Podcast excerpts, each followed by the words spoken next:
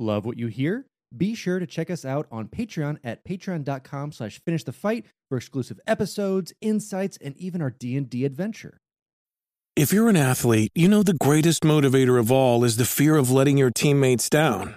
After all, a team is only as good as its weakest link. So you owe it to those wearing the same jersey as you to be your best every time you step on the field. That's why there's no vape in team. When you vape, you can expose your lungs to toxic chemicals that can damage your lungs. If you're a step behind, the team's a step behind. Brought to you by The Real Cost and the FDA.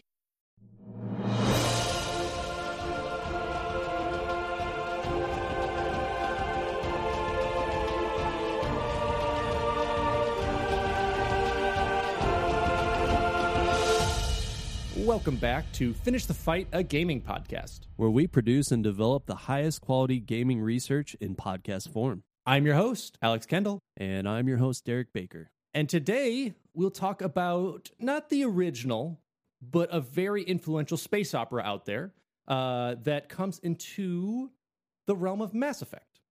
Yeah, man, such a I I mean, I'm going to say it, such a massive game. Listen, that's the joke of the day right there. but it is. It's it's a huge game that BioWare developed coming off of KOTOR or Star Wars Knights of the Old Republic, using that same kind of system within, you know, the kind of the combat, same thing they use for Dragon Age, but really trying to top Star Wars, top Star Trek, you know, top 2001 A Space Odyssey and become this kind of the video game version of those universes. Make this huge universe with amazing choices, quality content, and trying to establish, I think, I really established BioWare. Yeah, and I think it was one of those games where we had seen plenty of space games, sure. And we had seen things in the Star Trek realm and the Star Wars realm in gaming. This was really like the first attempt at making a space game where your choices really, really mattered. It did, because everything that you decided in the game, whether it was to accept this mission or that mission with your crewmates, whether you kind of swooned them or pushed them aside, it affected the end game as well as a lot of the stuff that happened in it. And this set the precedent for a lot of games going forward for those dialogue options that we see in like Fallout 3, that we see in any of the other future games that follow, even in those footsteps, to give the player or give the illusion of choice for the player to make them feel even more engaged. Yeah, man, absolutely. Let's uh let's talk about the game.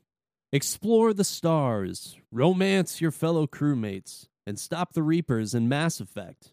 Mass Effect is an action RPG slash third person shooter developed by BioWare and published by Microsoft Game Studios. It was released on November 20th, 2007. The player steps into the shoes of Commander Shepard in the 22nd century, who encounters an ancient alien race called the Reapers, who seek to purge the Milky Way of all intelligent life. Commander Shepard must learn more about the Reapers and stop them before it's too late. Commander Shepard is fully customizable from their gender to their personality. The character makes choices and dialogue options that lead them down one of two paths Paragon and Renegade. These decisions can affect character relationships and plot points based on whether the player decides to be good or evil. The player can even choose to form a romantic relationship with other characters, and the game allows for either hetero or homosexual relationships. The player can also choose from six different character classes and can grow a skill tree, gaining talent points to unlock skills as the game progresses. The weapons in the game include pistols, sniper rifles, shotguns, and assault rifles, all of which have unlimited ammo. However, they can all overheat if fired continuously for too long.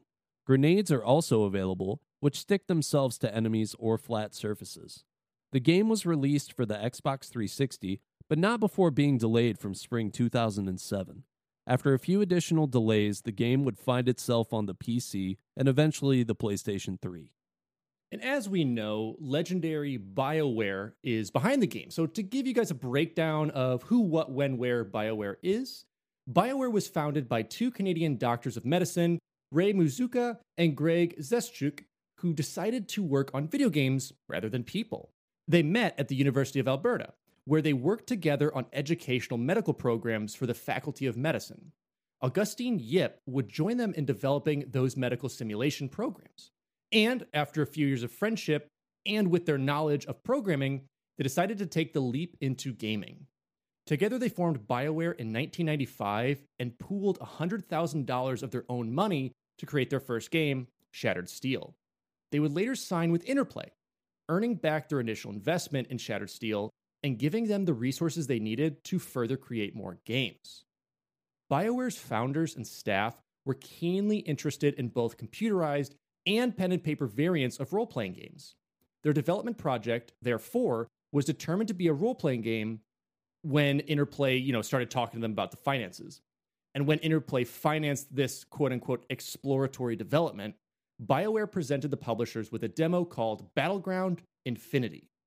Interplay suggested that the demonstrated gameplay engine would be well suited to the Dungeons and Dragons license, which it had acquired from Strategic Simulations. Accordingly, Infinity was reworked in line with the Dungeons and Dragons rule set. The result was Baldur's Gate, with a development cycle of three years. And during this time, the three doctors continued to practice medicine.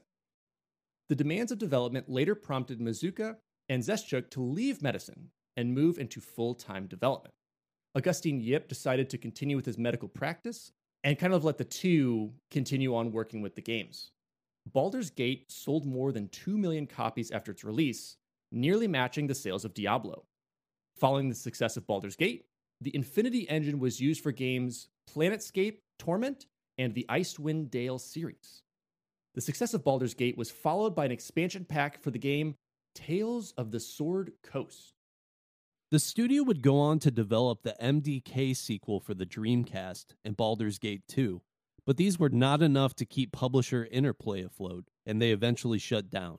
The studio would keep their heads up and start work on Neverwinter Nights, an MMO allowing servers to host 75 players at a time with the ability to connect servers as well. They released the game in 2002. During the development of Neverwinter Nights, LucasArts approached BioWare about developing a game for the next gen console using the Star Wars license. BioWare could not refuse. They had some freedom with the game since it was set 4,000 years before the movies, and like previous releases, BioWare's Star Wars Knights of the Old Republic was a success. In 2005, BioWare would team up in development of games with Pandemic Studios, a company formed by former Activision employees. The next year, they would open up a studio in Austin, Texas. During the Knights of the Old Republic's development, Microsoft would have their eyes set on BioWare and asked them to develop an original IP exclusive for the Xbox the Asian themed fantasy title Jade Empire. With the overwhelming success of their most recent titles, it was clear that BioWare had quickly become one of the best Western RPG developers, and they sought to strengthen this ideal even further. I don't know if you played Jade Empire, but that is hands down one of my favorite Xbox title games. Uh, it was a super awesome RPG where you could play different multiple characters uh, who had a whole bunch of different abilities like using a bow staff, using different weaponry. Super, super fun. Really cool story with it as well. Yeah, unfortunately, I really my first game with BioWare was uh, Dragon Age, but mm-hmm. everything that I've read about all the games they've done, especially Knights of the Old Republic, I mean, glowing, amazing reviews. Oh, absolutely, it's it's an establishment. KOTOR is an establishment, and it looks like we're potentially getting a remake coming up which would be fantastic because the story in that is so cool. The RPG elements of it that basically Dragon Age was built upon right. are simply amazing. So it's it's really cool to see these start of where BioWare came from and using all those bits of Baldur's Gate and KOTOR, even a little bit of Jade Empire, seeing its way into Mass Effect series, seeing its way into the Dragon Age series, and possibly some of the new stuff they have coming up. And again, really what took that development off was KOTOR. So when Star Wars Knights of the Republic was finished, BioWare had no intention of creating a sequel. So around the summer of 2003, the question was what's next for us?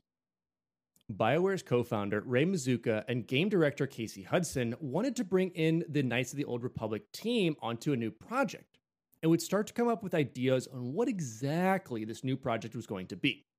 Eventually, a character driven space opera was decided upon. Another question was then raised what does someone want out of a real sci fi game? They were creating their own universe, so the possibilities were endless, which in hindsight is a really great idea and a really bad idea because there's no limits to it.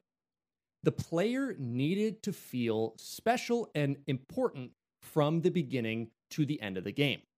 Some ideas for names were thrown around in an email, such as Fractured Helix, Star Citadel, SFX, and the Oculon, all of which Hudson hated. Eventually, BioWare co founder Greg Zeschuk suggested Mass Effect. Hudson did not hate it, so they rolled with it. And I mean, what a path to run through all those ideas and really not have any kind of direction whatsoever. Mm-hmm. I mean, it's so hard, I think, to not have a clear vision to start. Let's talk about how they did create the game. The game was designed around BioWare's four design pillars story and character, a sense of awe and discovery, expanding your character's abilities, and combat that makes you feel something, such as fear. It took six to eight months of creating the universe and lore before pre production even began. They tossed around ideas about robots, AI, time travel, and cloning, but they mainly focused on the ideas of what they wanted the player to do in the game. They wanted the player to have a ship that can travel the universe. This ship also needed to feel like a real ship with the crew on board, ready to strike up a conversation. Which I think they did. It's one of those games that I think they because listen, if you if you give me a game and you got some characters I can talk to on my ship, Skies of Arcadia, Mass Effect, uh, Dragon Age Inquisition later on, you got me hooked. I love talking to people and like having a crew. I think that's really that's why I liked Assassin's Creed Brotherhood as well. Was like having like this crew with you that could do stuff. And what was great about Mass Effect is striking up those conversations uh, were more than just like the general like, hey, how's it going? Mm-hmm. And then, mm-hmm. you know, you run past them and whatever. I mean, there's some of that in every game, of course, because you can't have every single character available for like a full conversation all the time. Sure. But, you know, being able to explore a deeper conversation with the crew was what really made Mass Effect's environment feel unique. It, it did. And this is one of the games where there's so much voice acting that we're going to talk about in here that it really immersed you in that space opera.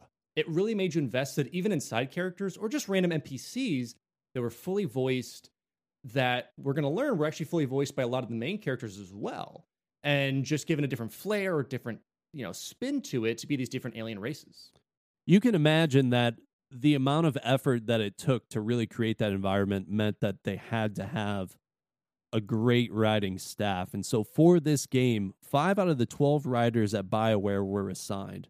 Luckily, they were given a fair amount of freedom when writing within the scope of the game's narrative. There was a writer assigned to each world in the game, starting with backstory of the world, then adding characters and their backstories. Everything that someone writes is reviewed by other writers. The overall script itself, though, is one of the first things completed for a BioWare game.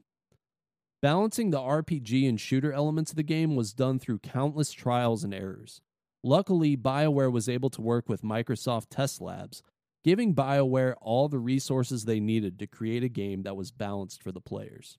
That to me made a huge impact as well, having a major conglomerate studio behind you that can be like, "Hey, yeah, we're to do all the, you know, R&R, R&D, R&Z, R&B, all the different things that we need to make sure this balance comes through. Because for an RPG, you want to make sure that for a normal player, there's not a super overpowered or super underpowered element to it. You know, obviously, as people played it more, you figure out the exact skill tree to become a god in the game. Sure.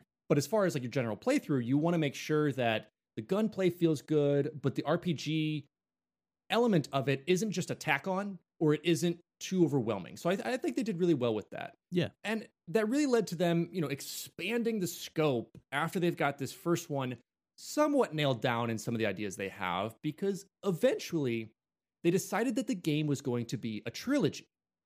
They would pitch the idea to Microsoft at their Xbox show in 2005 in Amsterdam, the Netherlands, where the game debuted. The catch was that they wanted to create the trilogy for a single Xbox generation. With this, development would be a lot smoother, not having to worry about upgrading to another generation's, you know, gear, and hardware and learning how to develop for that new platform. They also wanted the game to be a trilogy because they thought Mass Effect could be the grandest sci fi story ever told. They wanted something that would take three games to tell, as most other great sci fi stories come in threes. The biggest thing about Mass Effect being a trilogy, though, was that your saved progression will transfer to the next game. So that means all the decisions you've made, which Commander Shepard you picked, and how your crew kind of interacted with you transfers over. So continues that space opera and continues those ideas. And this is one of my favorite things about the BioWare games. And I remember for Dragon Age, even if you didn't play the first one, you could actually go onto their website, plug everything in that you may have picked had you played the game. Mm-hmm. And those decisions could then be loaded onto your user profile. And you could play the second game without having to go through the trouble of playing the first. And maybe you you lost data or something like that too. You know, it, or, ch- or change consoles or something. Yeah, it just saved a lot of time and it made it possible to jump into these kind of games at any point. It was a great idea. It was. And as I had said, Mass Effect is very reminiscent of sci fi classics such as Star Wars and Star Trek, but has a great blend of cosmic horror as well. BioWare's influence for the game comes from films such as Blade Runner, Galaxy Quest, Flight of the Navigator, 2001 A Space Odyssey, Aliens, Terminator, Battlestar Galactica, and The Fifth Element. There's also one film that not a lot of people realize inspired the game Final Fantasy The Spirits Within. Mass Effect 3 art director Derek Watts stated about the Final Fantasy inspiration, quote, Yeah, you know, we actually referenced a lot from Final Fantasy The Spirits Within. We used a lot of their GUIs or their graphical user interfaces and the way they did their ship. That was kind of like in some of the early designs for the Normandy. Watts continues. Our attack helicopters are loosely based off that movie. There's some great stuff, especially their glowing GUI screens. We use those a lot. I keep a folder of that stuff and I still actually tell the guys, just go back and look at that. Change it like that. So it's really cool to see that not only, you know, I think everyone references like, we're going to be the Star Wars, we're going to be the Star Trek, but to get those different bits of ideas from, you know, different animations, different older films, some shows, to get an idea of really where they want to take it. Because one thing that they really wanted to focus on as well when we get to our music section is that they wanted that 80s vibe. They wanted that 80s synthy space vibe going with it to bring in what they think is kind of like the quintessential space era. And everyone wants to be the Star Wars. Everyone mm-hmm. wants to be Star Trek. And what that takes beyond just an artistic design choice is great characters. And so let's talk about the voiceover talent. The game needed to be carried by the voice talent and written dialogue. With over 28,000 lines written for the game, over 400,000 words, and over 300 unique characters. BioWare looked far and wide to make sure they had the right actors and actresses for the game, sometimes casting actors for a character that had not fully been written yet.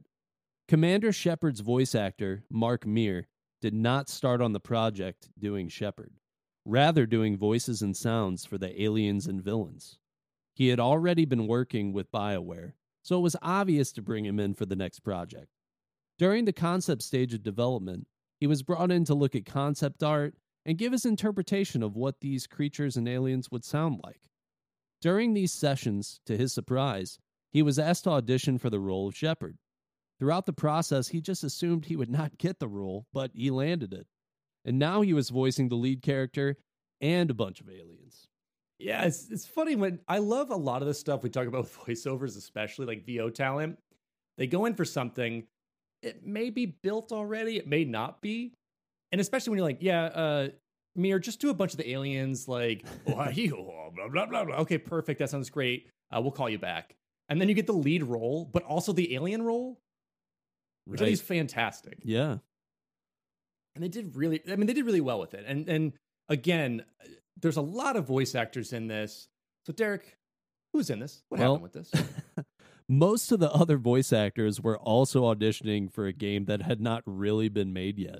They were just going off of concept art and ideas. BioWare would recruit actors like Jennifer Hale for Commander Shepard, uh, the female, Keith David, Seth Green, Lance Henriksen, and Marina Sirtis to voice additional characters in Mass Effect. Seth Green improvised a lot of his lines by ad libbing during recording sessions. Though this resulted in great dialogue, it was a great deal of work to go back into the game itself and edit the script to fit in Green's new lines. I mean, come on. You're putting Seth Green in, you kind of know what you're getting into with it, but it's great going up to your, because he plays like your pilot. Right. So going up to talk to him and just hear some of those random things and the retorts you have to do, it's just so good. I mean, with the game like this, where everything is specific dialogue paths, Mm-hmm. I feel like ad libbing or having a voice actor ad lib is, while it's probably really entertaining, maybe one of the most stressful things that could happen. You know, you would just- 100%. you would sit there and you'd be like, Seth, Seth, I Come love on. you. Seth, baby, I love you. but please, skip, stick to the script. You're costing me a lot of money. Yeah, and, and luckily it's only one. Like that's the thing. If you just had everyone jumping in, just being like, I think it should go like this, and you just have like no connection between any of the characters, and it's just random lines smashing together, I'd still play a game like that, but it probably wouldn't be a Bioware one. Yeah. Now, the other thing they wanted to focus on is making sure that that main character is someone who could be built from the ground up, allowing the player to really feel like they are, in fact, Commander Shepard. Though this person could not just truly be a blank slate. They wanted the character to have some identifiable flair. Within this main character build, you can also customize Shepard's background, allowing more choice in the beginning of the game. Since the game has RPG elements, players could pick what their character says, giving the player the option to build relationships, destroy them, and honestly, much more. This would lead to hundreds of hours of recording per main character of the game. This also meant the voice talent would go through dozens and dozens of iterations for a line because the impact of it may be different depending on what is going on in the game for you. So if you're going down that evil path, it may be more of an aggressive response to something with that character feeling either more dejected or more hurt or, you know, on the flip side, more of an endearing one that they may feel a little bit more connected to it. And after almost 4 years and over 100 people working on the game, Mass Effect was released to the masses. And the game had cost an upwards of $40 million to develop, which I guess in today's standards of top tier games, is, that's kind of like a drop in the bucket. But if you're talking about 07, I mean, that is that is major, major Hollywood budget. When you're talking about an IP, I mean, they were taking a risk here. Mhm. So they had to really believe in what was happening. This was one of the best eras, in my opinion, of Xbox 360 IP. And it was because of things like this, where they were Yep. willing to invest and willing to put money into something to back it to make the Xbox a success. And they had to because, you know, the original Xbox release did okay. It did well. I mean, it had Halo, had some other big titles, but the 360 was the heavy hitter for Microsoft. You saw Gears of War, more Halo, Mass Effect, Dragon Age, and, and so many other major titles that some were cross platform, but a lot was exclusively released for the 360 and put it on the map. I mean, if we're talking greatest game of 360 of all time, I mean, it's Geometry Wars, but Absolutely. if we're jumping into some big ticket items, you know, we'll we'll talk about this. Not that they're worth talking about anyway, because Geometry Wars is really all that you needed. That and uh, Hexic HD. Yep. You just need your you just need your free kind of uh, Xbox Marketplace games, and you're set. so, $40 million development cost. Obviously, they wanted this to be a success. So, let's talk a little bit about how they marketed everything. Microsoft had several titles to market in 2007. Heavy hitters that you already touched on, like Halo 3, um, Gears of War. There was also Call of Duty Modern Warfare. So, Mass Effect's marketing needed to appeal to a more mature audience, as it featured sexual content that was not suitable for a younger crowd. And this would include a series of trailers, interviews in popular gaming magazines, and print ads.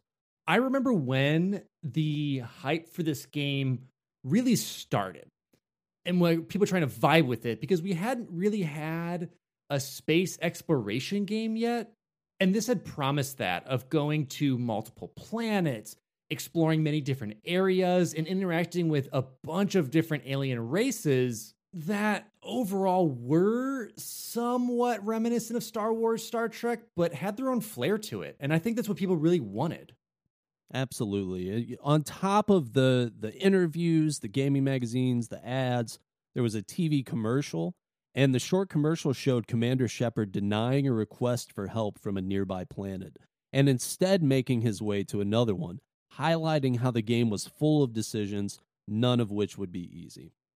In addition, there was a book, Mass Effect Revelation, which is a prequel to the game, revolving around the main antagonist, Saren, as he investigates an attack on a human research station. This book was written by the lead writer for the game, Drew Karpyshyn. It was released in May 2007. And then there was also a short documentary, which is just a series of interviews from developers of the game, journalists, and celebrities, all hyping up Mass Effect. Yeah, they they really went with it. That Fi idea of it, of just really drawing a lot of people in. You know, getting the celebrities on board with it as well as journalists to kind of give you that every facet of everyone loves this. This is the next Star Wars. This is the next Star Trek. So it's how do we hype that up and get those things rolling? And I think it did its job. It, it really did. So let's jump over now. We've kind of finished up the game. We've marketed it. What's the gameplay like? Mass Effect is a single player action role playing game in which the player takes the role of Commander Shepard from a third person perspective. Shepard's gender, appearance, military background, combat training, and first name are determined by the player before the game even begins. There are six different character classes for the player to choose from, and each of them have different talents that provide enhanced combat capabilities. For example, the soldier class is trained in weapon damage and has improved health, while the Sentinel class is trained in protecting and healing allies. At one point in the game, players may evolve their base class talent into one of two specializations, which depend on the class chosen by the player. Although any class can use any weapon type, each class is only effective with the weapon they're trained in. So there are, you know, these different kind of like the shotgun weaponry, the sniper, things like that. Everyone can use them, but with most RPGs, it's kind of what you're proficient in. So if you're proficient in it, you'll do much better. The game's overworld is a galaxy map that the player can explore to find and complete quests. Most of the quests that progress the story consist of combat missions, while optional quests generally involve the player gathering items or interacting with non player characters or NPCs. As the player progresses throughout the game, six squad members become available, each with their own talents that can be developed. So you can kind of pair them with you. If, let's say, you're a soldier, you might want a healer with you, or you might want a tech person. Experience points are gained in multiple ways, such as completing quests, defeating enemies, or finding and collecting items around the environment. Each time a sufficient amount of experience is obtained, the player levels up and is awarded a number of talent points that can be used to develop talents for both Shepard and the members of the squad. Each talent has 12 ranks that can be unlocked, with each rank costing one talent point. And what was great about that, I think, and really sold the game as far as the RPG elements go, if you really have a, a main character where you're playing a certain role and you don't have the team to go around you, you're so locked into your mm-hmm. decisions. Mm-hmm. And so their choice to make the team around you more customizable as well really helps, I think, create that unique experience. And it built that idea of their kind of D&D background going back to Baldur's Gate. You know, you want that squad with you. You want your mage plus your paladin plus your cleric to go with you. Whereas in this, you want your soldier and your tech and your healer to go with you as well to balance that out. Or if you want to go glass cannon, you know, you go all this big, heavy warrior stuff. So it really allowed you to play and customize your entire gameplay element within your squad. And so a big part of this game was the exploration aspect. Let's talk about the transportation. The player's primary mode of transportation is a starship which serves as Shepard's base of operations. Aboard the ship, the player can interact with the squad members, buy new equipment, and travel to numerous planetary systems. Although the game features a large number of planets for the player to examine, only a few of them can actually be landed on and explored. Some of them can also be surveyed to search for valuable resources and quest relevant items. Upon landing on a planet, the player can traverse on foot or by using an all terrain infantry fighting vehicle called the M35 Mako. Most of the game's main quests are geared toward on foot combat, but some segments may feature combat requiring the use of the M35 Mako. In contrast, secondary quests usually require the player to explore free roam, uncharted worlds with the vehicle. Equipment items, which include armor, weapon, and ammunition upgrades, can be found around the environment or purchased from merchants in settlements. This, unfortunately, to me, was a great idea. And I know they had basis around like, oh, Final Fantasy is really cool. We'll build the ship, we'll build like the Mako with it. It was one of the things that I know drove a lot of players away because of the repetition of it and because it was just this bouncy go kart type feel to it. It didn't feel weighty. It didn't feel like you're on this planet's surface. You just kind of hopped around and scanned. For a game that focused so much on interacting with other people and the environments and trying to create a an actual environment and experience the planets to me always just felt very barren and kind of boring. And it for me i fit into that category of this is one of the biggest turnoffs of the game for me. Mm-hmm. and it was tough. It's still you know i think it it did what they wanted it to do you know, doing ex- exploratory and kind of using it to find those resources or equipment to build up instead of buying it. You can kind of work towards finding it, finding the resources for it. Yep. I'm glad. Spoiler for two, if you haven't played it, you don't do that. You know, you actually get to like play a lot more of it and have some other secondaries with it. But they they kind of figured out pretty early on. It's not that fun. Let's change it up. Yep. And it's good for them to be able to recognize that, you know, very, very cool idea but just overall kind of boring. Mm-hmm. One of the things that's not boring, combat. And combat in Mass Effect is squad based. There's two squad members that accompany the player on the battlefield. The player has direct control of Shepard while the squad members are controlled by the game's artificial intelligence. Battles take place in real time, but the player can pause the action at any time to calmly target enemies it's like different talent abilities for the squad members to use. The game uses an over the shoulder perspective, akin to a third person shooter, and features a cover system which allows players to strategically hide behind objects while fighting enemy forces.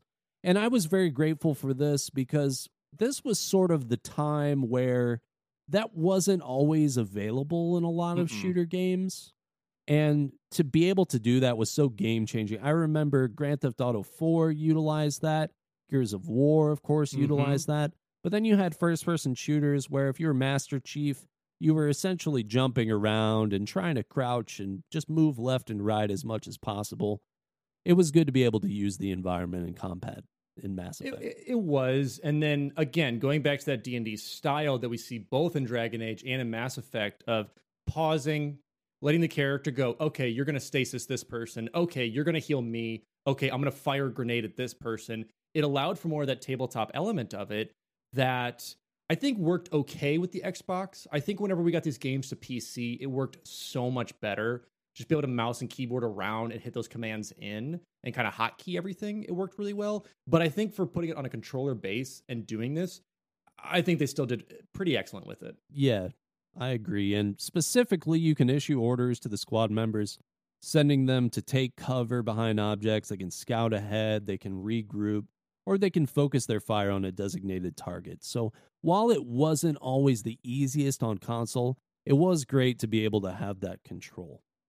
It was. And again, going back to kind of those proficiencies and weapons, those range from pistols to shotguns, assault rifles, and sniper rifles. Although all of them have unlimited ammunition, as we had said, you could overheat. And another thing that's, you know, as I talked about before, within your proficiencies, your weapons, and they range from that pistol to shotgun, assault rifle, and sniper. Within those proficiencies, you obviously get better skill trees. You can use, you know, pistols will either get like kind of like a homing sight to it, or you'll just be able to do more damage with them. As well, Shepard and the squad members are protected by a health bar and damage absorbing shields. The health bar only takes damage once the shields have been destroyed, but environmental hazards like heat or toxic agents may directly affect the health bar if they are not negated entirely by wearing appropriate armor for it. The health bar can be restored with the use of items called medigels, while shields automatically regenerate when not taking fire for a brief period. You know, a la Master Chief, a la basically your health in Call of Duty. You know, it was that time of regen health. Some talents and equipment items can improve the healing rate or shield regeneration rate. The player can revive fallen squad members with the use of the Unity talent. However, if Shepard dies, rip in peace, the player must start the game again from the last save point that was always a tough one if you didn't save often or if you kind of went through like a really tough area, made it to the boss and died. You're like, oh, I got to do it all again. Yeah. Or if you did save and you saved right after a point where you had just basically barely made it through and mm-hmm. the next mm-hmm. part was really hard, it could be kind of frustrating to start back over from that same point over and over again, knowing you weren't going to be able to get to the next part. Yeah, it's like a blessing and a curse because you know, like me, I get pretty frustrated with it easy. But you know, if you're if you're a god gamer, you might go in and be like, okay, this strategy isn't working. How can we maneuver my people around? Do we have to do like a sacrificial lamb thing where someone goes in, kind of distracts the boss while I try and take them out from this side? You know, how does that work? You know, for me, top of the staircase Scarface strategy, just assault rifling. And maybe that's why I wasn't very good at this game. you just went with all the characters that just mow stuff down. Right. Yeah. Understandable. Every time. yeah. And to go over to, I think we're Derek, I know which options you chose, but going over to the dialogue and morality options, ideas of the game. During conversations with characters, Mass Effect employs a radial command menu, so like a, an open circle that you can kind of pick what you want to do, called the dialogue wheel, where the player's dialogue options depend on wheel direction. The left side of the wheel is normally reserved for options that will continue the conversation in depth while options on the right side tend to move the conversation towards completion. So, you know, trying to get more information on the left side, the right side is just kind of ending it and and heading on. Were you a left side guy or a right side guy? Man, depends who you're talking to. If it's one of those annoying kind of froggy alien people, the Krogans, is that it? I was done with them. Yeah, this is one of my weaknesses. I, I have a gaming weakness where if I don't exercise every single dialogue option, I'm bothered. Oh, that's so. that I can understand. Like if if text is still like white instead of grayed out. Yeah. I do that at the beginning of games. If I'm trying to like rush a game I'm not a fan of, I'll just be like, yes, yes, yes. Okay, sounds good. It, it's interesting too, because in this, your responses at the top are generally more polite and selfless. So it's kind of Left continues. Right will be like, okay, let's go. Let's continue the quest. Top is more of that like good helping out people, while the bottom is more aggressive and hostile. Dialogue choices impact how others react to Shepard and affect the player's chosen morality. Morality is measured by Paragon or Charm, and Renegade, which is Intimidate. So there's a points you can do to kind of continue those conversations. These points allow the player to develop talents that affect the availability of new special Paragon and Renegade dialogue options with significant impact in the game. So you can either, same thing in like Fallout, you can either intimidate and have something like that, or you can kind of charm them and win them over. And that will unlock certain things in quests that allow you to either enter an area without having to kind of lockpick it or give you more dialogue choices when you're learning more about a character. And this is another one of my weaknesses. I always want to be able to do both. Mm-hmm. I want to be the one who can intimidate and the one who can persuade. But a game like this and most RPGs, it's just really not feasible. Yeah. Now, do you typically go good or bad path? Because for me, I want to be a bad boy, but I, I can't like I can't like put down that old lady. I gotta be the nice person. Yeah. Yeah, it's it's totally game dependent. Mm-hmm. A lot mm-hmm. of it does depend on the story for me. For instance, Red Dead Redemption 2 had a lot of really was marketed as the game, you know, versus Red Dead 1 where you're trying to redeem yourself. Sure. Red Dead 2 was like, "No, you are a bad guy right now." hmm But then as the story kind of goes on and I won't spoil for anybody because we're doing a Mass Effect episode, but as the game goes on, you start to become conflicted with I think both sides. It's hard to yes. be an all good guy. It's hard to be an all bad guy. And they did that game well to where they're, they're good and bad were just very loose in that one. Yeah. when you start to like figure out more about people and what you're doing because you may be doing something bad for a good reason or something good but you're doing it in a bad way Yeah. So with a game like Mass Effect, typically I look at a Commander Shepard and think good guy. mm-hmm. Just kind of off the bat. Good guy, bad guy, especially with the antagonist. And you could be a no nonsense bad guy. Maybe that's the way that you played Mass Effect, you know, intimidating or whatever. But I I guess I'm kind of the same as as you, where I I just want to be the good guy Mm-hmm. Unless there is a point in the game where one of the characters is just ridiculously rude to me for no reason and Yeah. then from that point on all bets are off. You you not tipping me well has led me to just destroy this planet. Yeah exactly Hi, I'm Daniel, founder of Pretty Litter. Did you know cats tend to hide symptoms of sickness and pain? I learned this the hard way after losing my cat, Gingy. So I created Pretty Litter, a health monitoring litter that helps detect early signs of illness by changing colors, saving you money and potentially your cat's life. Pretty Litter is veterinarian developed, and it's the easiest way to keep tabs on your fur baby's health right at home. Go to prettylitter.com and use code SPOTIFY for 20% off your first order and a free cat toy. Terms and conditions apply. See site for details. Your brain needs support, and new OLLY Brainy Chews are a delightful way to take care of your cognitive health. Made with scientifically backed ingredients like Thai ginger, L-theanine, and caffeine, Brainy Chews support healthy brain function and help you find your focus, stay chill, or get energized. Be kind to your mind and get these nootropic chews at olly.com. That's O-L-L-Y.com. These statements have not been evaluated by the Food and Drug Administration. This product is not intended to diagnose, treat, cure, or prevent any disease. Let's talk about the story. Shepard and Kaidan are sent to the human colony of eden prime to recover an unearthed prothean beacon. They repel an attack by the geth rescuing ashley in the process. Saren arterius a rogue turian spectre activates the beacon before escaping. Shepard reaches the beacon and receives a vague vision showing scenes of war and death. The SSV Normandy and its crew are summoned by Ambassador Donnel Udina to the Citadel station. But Shepard is unable to convince the Citadel Council of Saren's treason without solid evidence.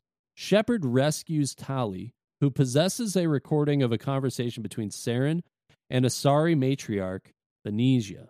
The two discuss their victory while also mentioning an artifact called the Conduit and the return of the Reapers, a highly advanced machine race of synthetic organic starships believed to eradicate organic civilizations every 50,000 years. The Council revokes Saren's Spectre status and makes Shepard the first human Spectre. Shepard is also handed command of the Normandy by Anderson and begins to follow several leads provided by him and Udina in pursuit of Saren. On the world of Therum, Shepard rescues Benezia's daughter, Liara T'Soni, who joins Shepard's squad. With her biotic abilities and expertise on Prothean culture, she provides Shepard with better understanding of the vision from the beacon. On the colony of Feros, Shepard acquires the ability to comprehend and interpret the images seen in the vision from a former subordinate of Benezia and learns that Saren's flagship, Sovereign, possesses unique mind control capabilities. On the world of Noveria, Shepard tracks down and defeats Benezia, who reveals that she and Saren are being indoctrinated by Sovereign. Meanwhile, the Council informs Shepard that a Salarian infiltration unit has uncovered Saren's main base on Virmire. Upon arrival, Shepard learns that Saren has discovered a cure for the Krogan genetic disease, the genophage, and plans to breed an army of unstoppable Krogan warriors. Wrex, who is one of my favorite characters, even though I'm not a big fan of the Krogans, Wrex is top tier, clashes with Shepard over whether to destroy it, which results in either him standing down or being executed. After this conflict, Shepard assists the Salarians in destroying the base by planting a bomb in it. Inside, Shepard is confronted by Sovereign, who reveals itself to be an actual Reaper. Sovereign reveals that the Reapers remain outside the Milky Way, waiting for organic life to develop and discover the mass relays before harvesting them when they reach their peak of advancement. Afterwards, Shepard must choose between saving Ashley or Kaidan, Uh, You know, you know, Ash- Ashley, but continue. who have both been pinned down with the bomb about to explode. Shepard also encounters Saren, who claims that his allegiance to Sovereign will save organic life forms by demonstrating their usefulness to the Reapers. Liara is then able to pinpoint the conduit's location back on the Normandy, a Prothean world known as Ilos. There, Shepard learns from a Prothean virtual intelligence, VI, named Vigil that the Citadel station is actually an enormous mass relay that the Reapers use to invade the galaxy.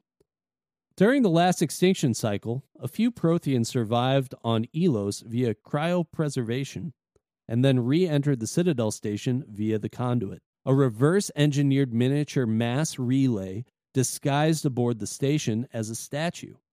The Protheans sabotaged the Citadel to prevent the Reapers from remotely activating the Citadel, which Saren plans to undo in order to trigger the Reaper invasion. After fighting through heavy Geth forces at the conduit, Shepard confronts Saren at the Citadel. Saren is either killed by Shepard or commits suicide if Shepard convinces him to doubt his own motivations. The Destiny Ascension, the Citadel's flagship with the Council on board, then requests assistance. Shepard must either risk heavy human casualties to save them or sacrifice the Destiny Ascension to allow the Alliance reinforcements to concentrate on Sovereign. Sovereign then reanimates Saren's corpse to attack Shepard, while simultaneously fighting off Citadel forces. Eventually, Saren's corpse is destroyed, incapacitating Sovereign and allowing it to be dispatched by the Alliance. For prevailing, humanity is either invited to join the Council if it was saved, or becomes its new leader if it was left to perish. Regardless, Shepard can nominate either Anderson or Udina to this leadership position before leaving the proceedings, vowing to end the Reaper threat. Mass Effect really was one of those games that actually had weight on these decisions, which I really enjoyed. Of like, do I let this ship die with the council on board, or do I risk my own heavy casualties to save this kind of governmental body that will see me as that, that will bring humanity in? Or it's such a back and forth. Even even like the first, in my opinion, major choice of either like Kaidan or Ashley who do I choose? I chose Ashley every time. But who do I choose? right. There and they make it in a way that there's really no right or wrong Mhm. decision, which is the best way to do it because it's no longer good versus evil. It's just kind of a how do you feel about a particular Skyrim has a lot of choices like that. I know Fallout has a lot of Mhm. choices like that where it really feels more on I don't really know that there's a right answer here, but either way the decision is really important and you have to kind of look at both perspectives and make the decision that way. So it's more of it's more of a thinking thing. It- it's it- it's much more of that moral compass and putting the weight on you as the player. You know, because a lot of times in games you're just a passive. You're you're actively doing it, but cutscenes you're passive. If someone dies in a cutscene, it sucks, but you know it's kind of pre-programmed. In this, it's basically, you know, it's who do you want to save, but it's also who do you want to die, and and that's such a weight to have to do. Where you know, even though you're just pushing a button, you're still making the final decision. It's the trolley problem do I save one person or do I save many? How do I how do I figure that out? How does that moral ambiguity of it settle on my own shoulders? and even with all the stuff in the story, the, all these decisions, the developers of Mass Effect really actually wanted to make this episodic.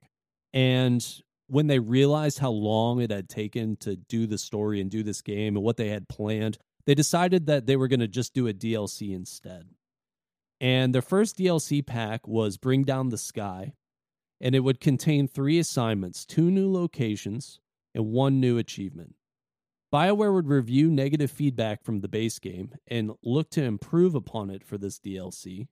It was made free for the PC version of the game. It was also included in the Xbox 360 Platinum version, along with the PC and PS3 Mass Effect Trilogy editions. The second DLC, similar to the first, had three new assignments, along with two new locations and three new achievements. It could be downloaded as a standalone expansion or you could get it for free with the Mass Effect trilogy on PC.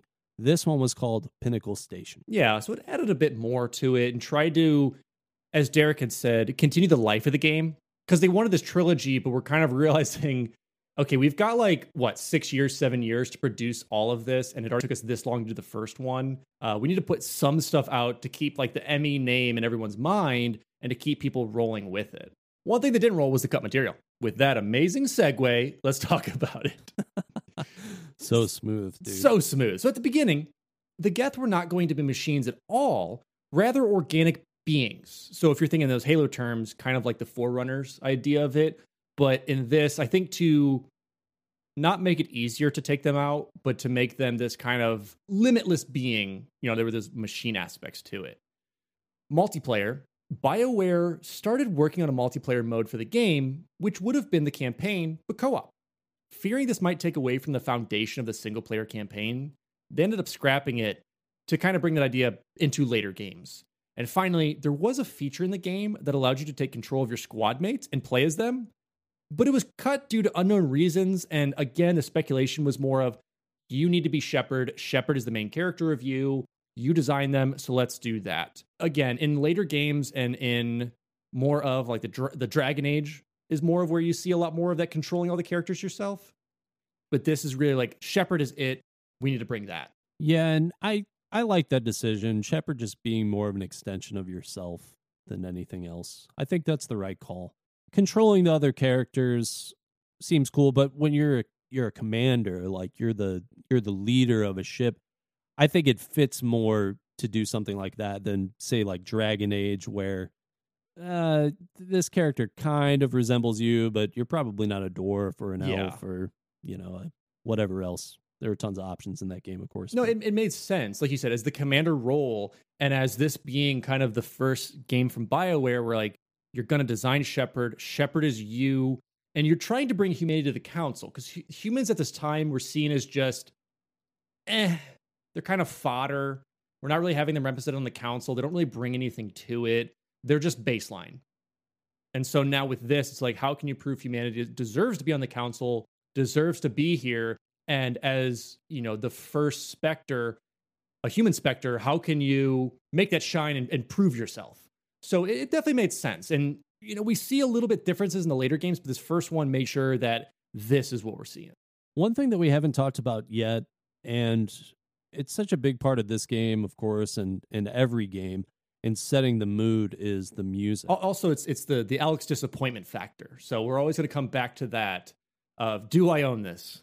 And do you own this? No. okay. Yeah, well, all right. I'm very sad. Now we can do this with somber, somber tones. The Mass Effect original soundtrack. Alex doesn't own it. Yes, that's and that's it. That's all we have for the music. I don't own it, so who cares?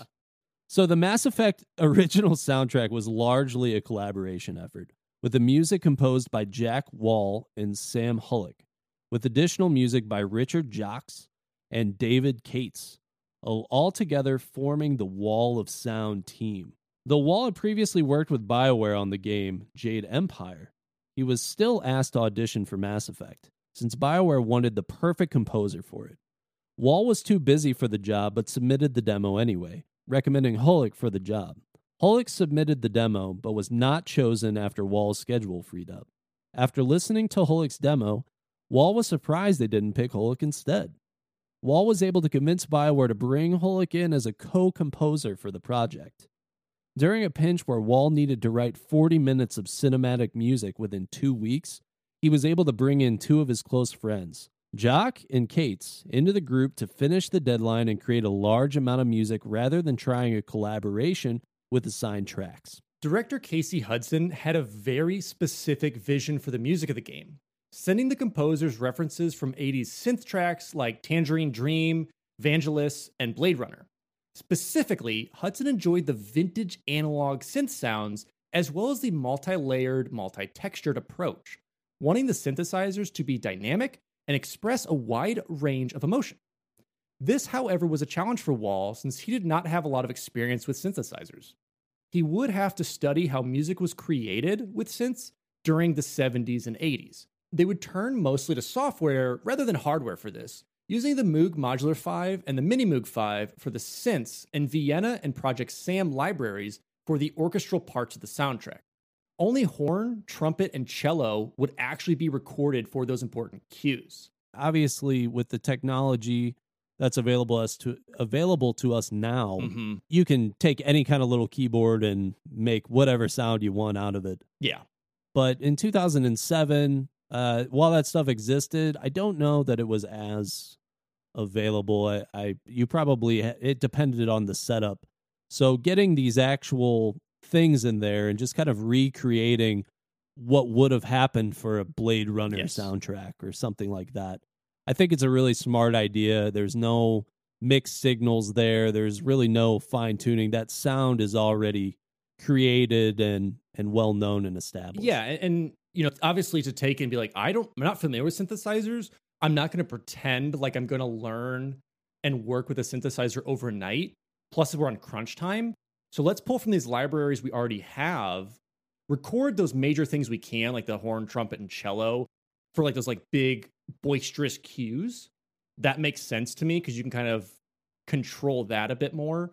But to use what they have and to build up such a really awesome, spectacular soundtrack that I think is representative of those 70s and 80s, but a mix of space and 2000s. I think they did really well with it. Mass Effect would end up being one of the most unique projects Wall worked on in his career, stating during an interview with Sci-Fi Wire, quote, "We could actually stretch out a little bit and let the music play rather than having the music tell the story. You didn't have to follow everything that was happening on screen. They sort of wanted to return to that idea in some way, and what they kept saying was, imagine you're in an orchestra and somebody's playing a synthesizer on stage with the orchestra. Over 750 assets were composed, including transitions, cinematics, endings, outros, intros, music files, and more, despite all composers mostly working from their own homes. Are you ready to be sad? The Mass Effect original soundtrack was released on November 20th, 2007 through Something Else Music Works. It contains 37 tracks totaling 76 minutes and 1 second.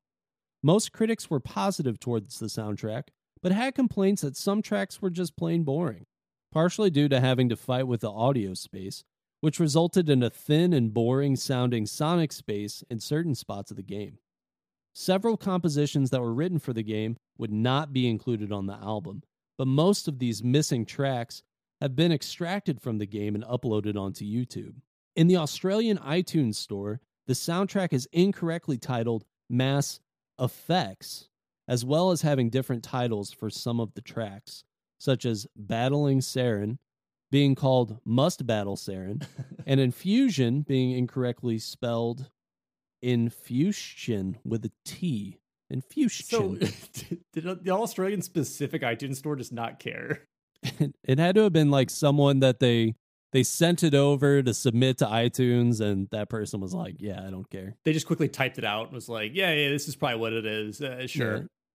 Yeah. yeah, must battle, battling. Maybe they were like reading it, and they're like, "Battling is that even a word?" Changing it, must Cha- battle. Changing it myself. In 2021, pre-orders opened up for a Mass Effect vinyl collection 4 LP box set published through Spacelab 9 in collaboration with BioWare, containing the music from Mass Effects 1 through 3, as well as some unreleased or remixed versions of the music, totaling 85 tracks. And I know that this is what you're bummed about Yeah. because this is not in the Alex Vinyl Greatest Hits collection. It's uh, it's not. I missed out those uh, pre-orders.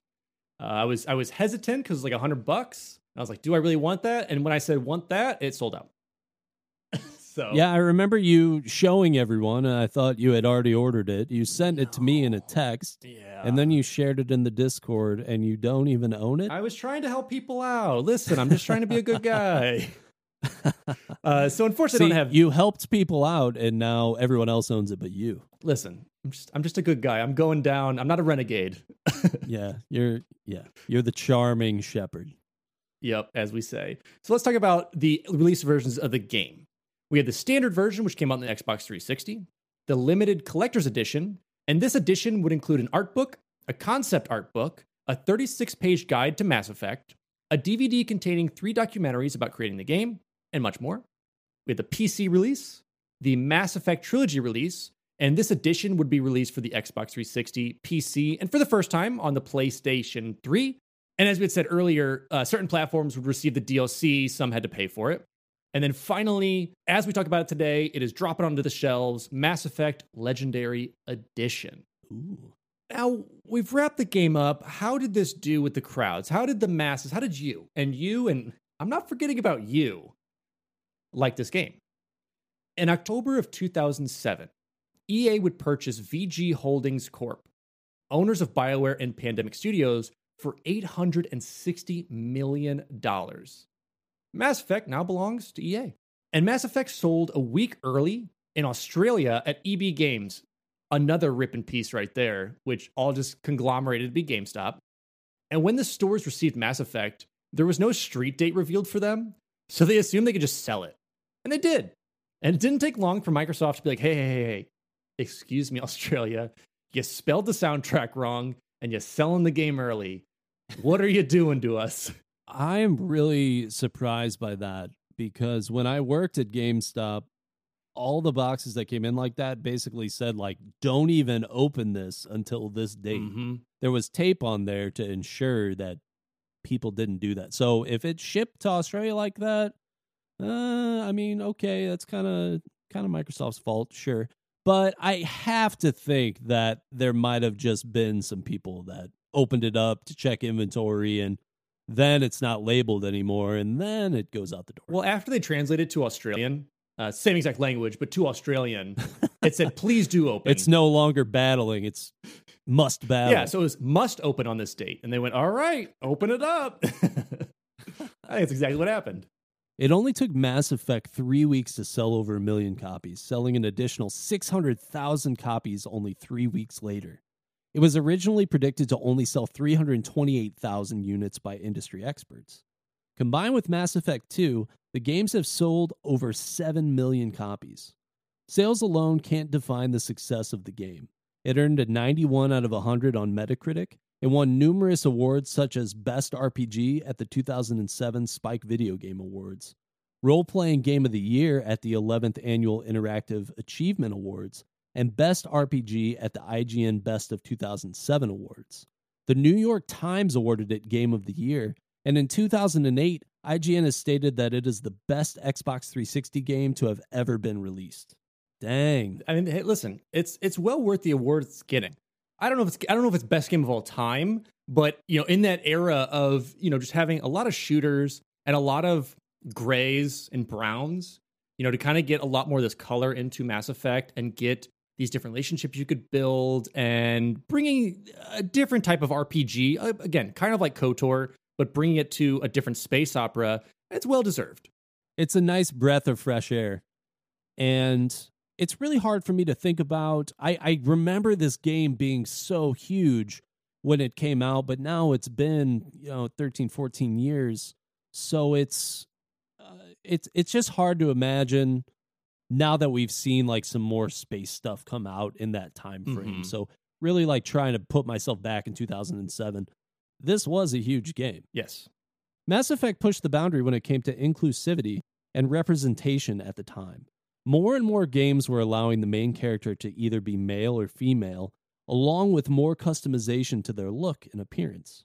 In an interview with sci fi.com, Mark Meer had this to say about Mass Effect's character choices. This is more Jennifer's legacy than mine, but because Commander Shepard can be anyone, male or female, and of any race, it really opened up the potential for who is the hero and the protagonist in this kind of story, in a science fiction action big space opera. What the protagonists looked like and who they were was completely up to the player, and female Shepard specifically is often pointed to as a real breakthrough in terms of sci fi heroines, and I think that's more Jennifer's legacy. But I think that's an important thing. Also, in terms of love interest and things like that. BioWare has always been quite inclusive and progressive in those terms, and you saw that with Mass Effect as well. That pretty much anybody could see their life expressed through the game. I mean, growing up, you know, I I- can always see myself represented in characters. So I think it's really amazing that you can kind of be who you want to be. You know, whether the character like is male, female, whatever race, you can kind of make it your own and kind of see yourself as the character. And we're seeing that in a lot more games nowadays. But at that time, it was typically they made one character, that's who you were. There's really no deviation from it. So this like mid later 2000s was where we're starting to get into that era of being who you want to be. And it it fits right in line just with a true RPG. Yes. The more customization you can have, the better. Obviously, there's certain limitations when you have such a dialogue heavy game. Mhm. You have to kind of adhere to like the name and things like that, but to be able to choose different races, to have those uh, pathways allow you to choose either sexual orientation. Mm-hmm. I think that that was a, a better way to get people more immersed. And and to broaden the crowd that's going to play your game. exactly. You know to, to actually see yourself and it, it may not you know affect you and i but people who are either underrepresented in it or that want to again see themselves as that character it's it's huge for it. And you know mass effect did fall under some scrutiny for the ability to have sexual relations in the game. Fox news would report the sex scenes as quote leaving nothing to the imagination claiming the player engages in graphic sex and features full frontal nudity along with being marketed to children and teenagers Obviously, EA and BioWare were furious about this and wrote to Fox demanding they correct these false accusations. Self proclaimed psychology specialist Cooper Lawrence, who was on the Fox News segment, later sat down and watched about two and a half hours of Mass Effect gameplay, later redacting her previous statements about the game. Blogger Kevin McCullough would also say that the game could be made to, quote, sodomize whatever, whomever, however the game player wishes, and claimed, quote, virtual orgasmic rape is just the push of a button away. Furthermore, the game was also temporarily banned in Singapore for scenes of a human female kissing and groping a female alien. So, uh, again, this is 2007. This is still a very kind of homophobic time. And these are like, they're very, very heavy words with this. I never saw it as that play in the game. I don't think anyone else who truly played the game saw that. I think they're just talking points to like sell your blog. Like it's only a button push away. It's that's Yeah. that's not it. Controversy sells. yeah, controversy sells when you're talking about this, and I love like having people say this, like i'm like you know having that self-proclaimed psychology specialist in Fox News be like, "This is disgusting," and then watching the game be like, "Okay, it's actually a game." People are just kind of silly with that. But regardless of the mild controversies that would come from Mass Effect, the game was an overnight success. Before BioWare's Mass Effect, there weren't too many sci fi RPGs that really stood out. Though the game has been praised for its storytelling and exploration, the combat and camera system left something to be desired at times, and a source of dismay with some fans. It is obvious, though, that the dialogue aspect has seen itself in dozens, if not hundreds, of other RPG titles since. Luckily, many fans would look past the combat and focus more on the immersive story and look forward to what BioWare was going to do with the sequels to the game. Mass Effect is a game that was impressively deep, complex, and open in the sense of how the story was going to progress. It was a game fans did not know that they needed, but were quick to fall head over heels for it and immerse themselves as Shepard, the first human Spectre, and humanity's best hope for survival. So, yeah, I mean, Mass Effect, again, I mean, regardless of what you think of it in terms of some of the controversies or you know, like I know you and I had talked about it for us. It's a bit more of that sh- the the the rover using the rover on the planets, not being able to explore too much. Let's start off. What did we think of it? You know, wh- why did we choose this game? What are your thoughts, Mister Derek? Well, I think you hit a lot of those points just with what you were just talking about. I mean, especially the dialogue choices. Like I was saying, uh, trying to put myself back in 2007 when this game was big and having that freedom was, I think, something that certain very, very uh, niche games had explored. Mm-hmm. They hadn't really explored it the way that Mass Effect did. And so I like that very much. But I have to agree a little bit that the combat wasn't always the greatest. Sometimes it was some running and gunning. That fits my style, but I could see where it doesn't fit some other people's. And the exploration part, I thought to me was the most enticing part of this game. Sure. And when I got down into it, I was just kind of disappointed with going to the different planets and things. So for me, I mean, I would give this game like a six out of 10. Maybe it would have been higher if we were in 2007, but I think that while it's led a great path for some of the other games, including like the following Mass Effects, Sure. it's just kind of one of those things that while it needed to happen probably for game development and progress, it's not something that I would get super excited to go back and play Mass Effect 1 necessarily. I mean, that makes sense. You know, I, I'd, I'd agree as well that even for Dragon Age, for me, Dragon Age 2 and Mass Effect 2 were kind of the cream of the crop of both of those IPs. I think the first ones really set the precedent and the story up. But as far as the gameplay, the second ones perfected it. And I'm going to say, like, I, I, think that Mass Effect 2 and, and Dragon Age 2 are, are near perfect in those, those realms for it. They, they took fan feedback really well and applied it to an RPG standard that I think was building at that time.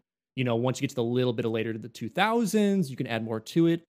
I think they did excellent with it. But just getting back to this first one, it was, I mean, I will say it's, it was a crown jewel at the time. It, it broke a lot of standards in sci fi. I think they did try as much as they could to be on that Star Wars esque storyline, which comes close for a game. It's very hard to compare apples and oranges with that, but I think they did very well. I think having some inclusivity, um, especially just in romantic choices or just in the choice of who your character looks like, you know, that's never something I grew up thinking about or had to think about. So it's cool to bring people more into the gaming sphere and to be able to be who you want to be. So I thought that was really amazing to have that and the different kind of D&D sci-fi style of choosing your class, going down a class path, and it, it gives that replayability in there. So if you want to be a Shepard who's more stealthy or Shepard who's like you said, more a little Tony Montana going at it and just having some fun with it, you can. And so that's why like if I'm going to rate this, uh, Derek's rating, it's okay this time. I'll allow it. We'll just say I'll allow it. We'll we'll say that. But if I had to give this a rating, if I had to give this a rating, I would give it like probably a, little RV rover car that jumps a little too high. That's a negative, so we'll take that down. Um, add in uh, they're kind of funny lines that come from the Krogans because they they are kind of funny. They're ugly, but they're kind of funny. I like them because they're just they're just little beefcake boys. Uh, then like probably like multiply it by being human myself. So like I do want humans to succeed. So I mean that that is a staple point to it. Uh, and I, if I had to like sum that up, I would probably put all of that out of only ever saving Ashley because she's the only character that mattered. Out of 10 and a half. You're welcome. I don't know what you just said. I'm I'm going to allow it as well. Thank you, thank you, Derek. listen, you're going to learn to understand and appreciate it. Everyone out there knows I really the number rating system is archaic at this point.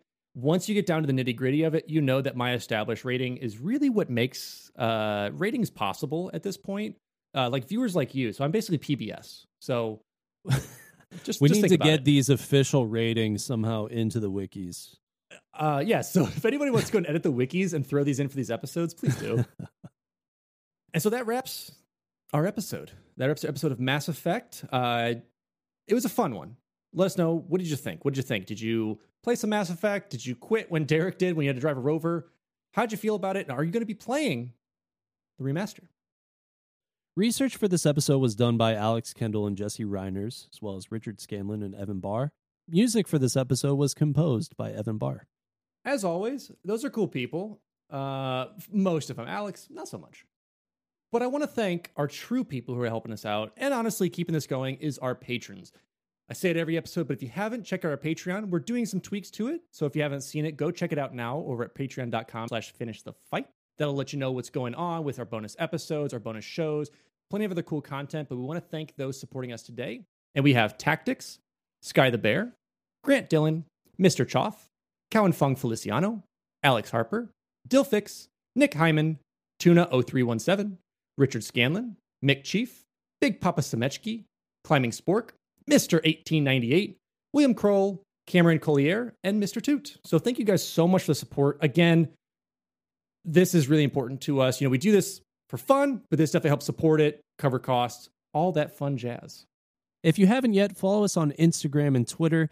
You can join our Discord where you might get the news a little bit earlier, stay up to date, and just kind of have more one on one conversations with Alex and myself. Absolutely. I mean, it's, it's super fun in the Discord. That's where I love to engage with everyone here. It allows us, like you said, Derek, to just get to know everybody a bit better and just have a bit more fun with it. And as always, check me out over at twitch.tv slash sourman70, where we'll be playing through a bit of cheeky Mass Effect. We'll be able to talk about it as we play through it. Um, and we got some other content in there. We're going to be doing a couple more collabs if you haven't seen them yet. I know Derek, we're going to get you starting up soon. So eh, check it out. It's, it's a fun time. And you can listen to us on all your favorite podcast platforms iTunes, Spotify, and anything else. If you haven't, please leave us a review. It helps us immensely. And with that, that was our episode of Mass Effect. I am your host, Alex Kendall. And I'm your host, Derek Baker. And thank you for tuning in to Finish the Fight, a gaming podcast.